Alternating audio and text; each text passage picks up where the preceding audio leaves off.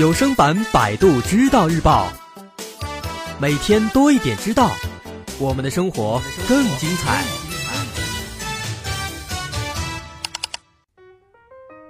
今天咱们来聊一聊早起。无论是职场中人还是退休在家，每一个人都拥有宝贵的上班前生活。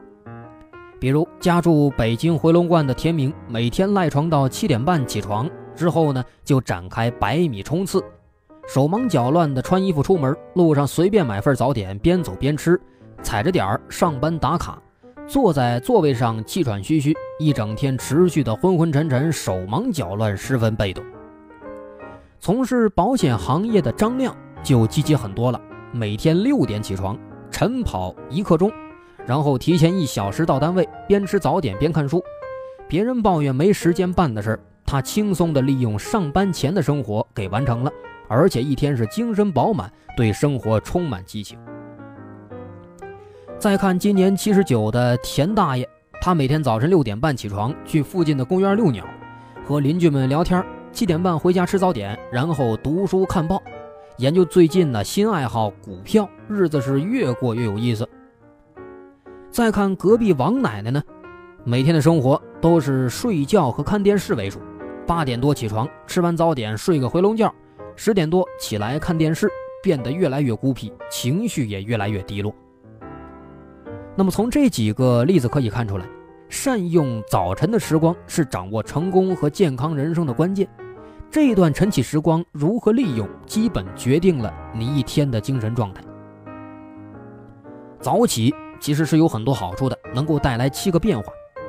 首先第一个，快乐感更强。加拿大多伦多大学的一个研究发现，不管是年轻还是老人，早起的情绪更积极，自我健康感更好。早起沐浴晨光啊，这可是心情舒畅的一大原因。第二点，精力更旺盛啊。研究还发现，早起的人通常醒得更快，而且头脑更清醒，能够快速地投入注意力要求高的活动，也不容易犯困，精力更旺盛。第3点，成绩更好。美国的网络医学博士网站刊登德克萨斯大学的一项研究，说百灵鸟型的人就是早起的人，这些人他们的成绩绩点比夜猫子类型的要整整高出1个点。这个研究的负责人丹尼尔·泰勒博士说，百灵鸟型的学生生活更规律，准时上课，学习更主动，没有熬夜带来的健康问题。这是第3点。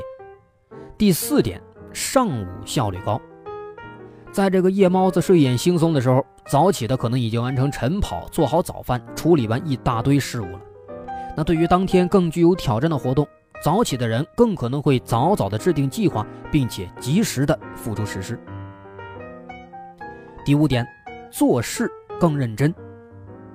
有很多项研究都发现，责任心强的人效率更高，组织性更强，目标更明确，更关注细节。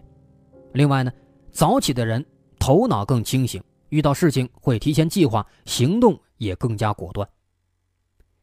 第6点，抑郁风险小啊。研究发现，爱熬夜的人容易患这个抑郁症，习惯早起的呢，做事井井有条，准备充分，极少慌乱，所以呢就更少抑郁了。另外呢，早起的人他们睡眠充足，缺少睡眠这也是抑郁症的一个很大的诱因。然后最后一点，为人更和善。悉尼大学的一个心理研究发现，习惯早起的人通常更和善，更少出现黑暗3性格，分别是哪3个呢？自我中心，热爱冒险刺激且心狠手辣，还有善于撒谎，喜欢把人玩弄于股掌之间啊，更少出现这3种类型。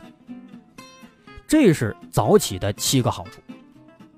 那么既然知道早起有这么多好处，咱们是不是应该每天早起呢？那么早起之后啊，其实要做什么事情也最好要有一个规律。首先啊，早上睁开眼睛之后，先躺在床上活动一下四肢，3-5分钟之后再慢慢起床。这个好习惯呢，它不但可以避免因为猛然起身而导致的血压波动、头晕等现象，而且可以让你从迷糊状态当中快速清醒。咱们在这儿推荐3种活动四肢的办法。第一种，可以把双腿弯曲，然后再伸直，反复的做。第2种呢，双手抱住膝盖在胸前维持10秒钟，反复做。第三种，双手尽量的向后伸直，尽量保持，这样呢也是有帮助的。这是第一件事情。第二件事情呢是早起排便啊，这个好习惯一经养成会让你终身受益的啊。还没有这个习惯的人可以有意识的进行培养，那比如多吃白菜、粗粮等等高纤维食物。早起之后啊，不管是有没有这个便意，都要蹲一蹲厕所，久而久之习惯就养成了。然后接下来第三步，早上一定要好好刷牙。即便说临睡前已经刷了，但是夜间的口腔环境它处于一个恒定状态，最适合细菌的繁殖生长了，还会产生口气，有害口腔健康。所以说早晨一定要好好刷，至少要够2分钟。最后第四件事，早晨起来之后啊，多喝白开水。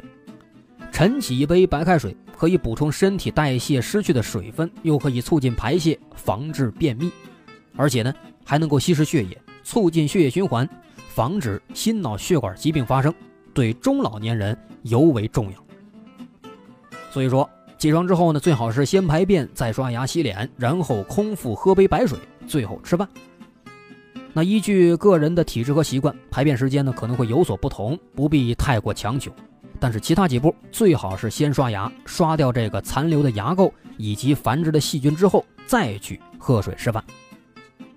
好，这篇文章来自百度知道日报的合作机构科普中国网。